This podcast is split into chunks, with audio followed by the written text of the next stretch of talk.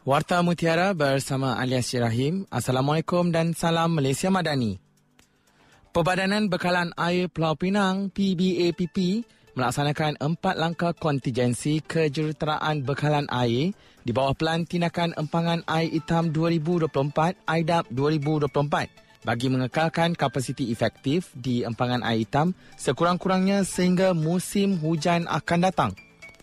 Ketua Pegawai Eksekutif PBAPP, K. Pak Manada berkata, menerusi pelan itu, pihaknya telah meminimumkan pelepasan air mentah dari empangan air hitam ke loji rawatan air LRA air hitam sebanyak 75% setiap hari daripada 44 juta liter sehari JLH kepada 11 JLH. Beliau berkata langkah kedua ialah mengoptimumkan pengambilan air mentah dari muka sauk utama dan muka sauk tan iaitu dua sumber air mentah lain untuk LRA air hitam pada kadar 6 JLH. Pak Manada berkata dalam tempoh 11 hari lepas termasuk hari kemuncak tahun baharu Cina, kapasiti efektif empangan air hitam telah menurun sebanyak 0.4% iaitu kurang daripada 0.04% sehari. Dalam pada itu, Pak Manada berkata, para sungai muda ketika ini dilihat agak sihat iaitu 2.02 meter yang direkodkan semalam. Beliau berkata, kapasiti empangan muda dan empangan beris yang melepaskan air ke sungai muda masing-masing mencatatkan 74.8% dan 100%.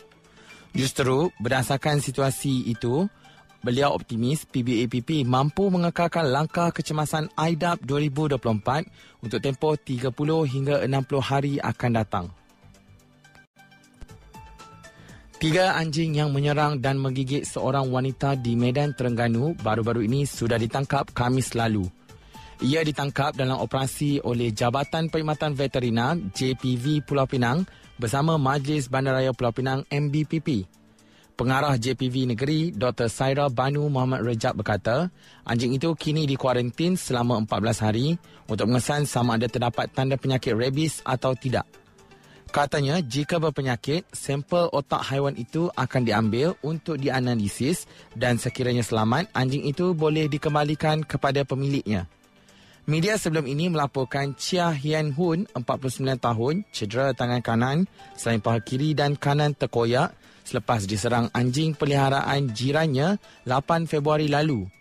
Sementara itu, Rumah Pelindungan Haiwan SPCA Pulau Pinang menerusi pentadbirnya, Lily Leng berkata, mangsa boleh membawa kes itu ke mahkamah supaya pemilik boleh menjelaskan kos rawatan. Skuad Harimau Malaya berada di ranking ke-132 dunia berdasarkan kemaskini terbaru Persekutuan Bola Sepak Antarabangsa FIFA. Kedudukan itu menyaksikan skuad kenalian Kim Pan Gon jatuh dua anak tangga apabila sebelum ini berada pada kedudukan ke-130 dunia pada kemaskini 20 Disember lalu. Penurunan ranking itu sudah dapat dijangka selepas skuad negara tewas dua perlawanan dan mencatatkan satu seri dalam aksi Piala Asia di Doha, Qatar baru-baru ini. Dalam aksi kumpulan E itu, Malaysia tewas aksi pembukaan kepada Jordan 0-4 kemudian kalah sekali lagi kepada Bahrain 0-1.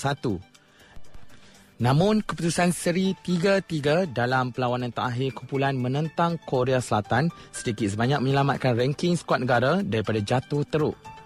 Dalam pada itu, untuk ranking kelompok Asia, Jepun terus mengungguli kedudukan walaupun gagal mara ke final Piala Asia apabila berada pada kedudukan ke-18 dunia.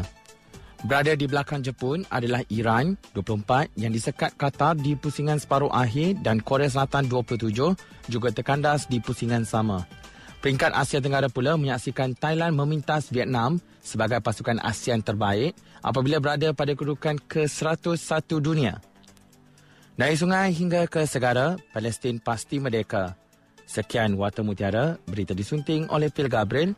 Assalamualaikum, salam perpaduan dan salam Malaysia Madani.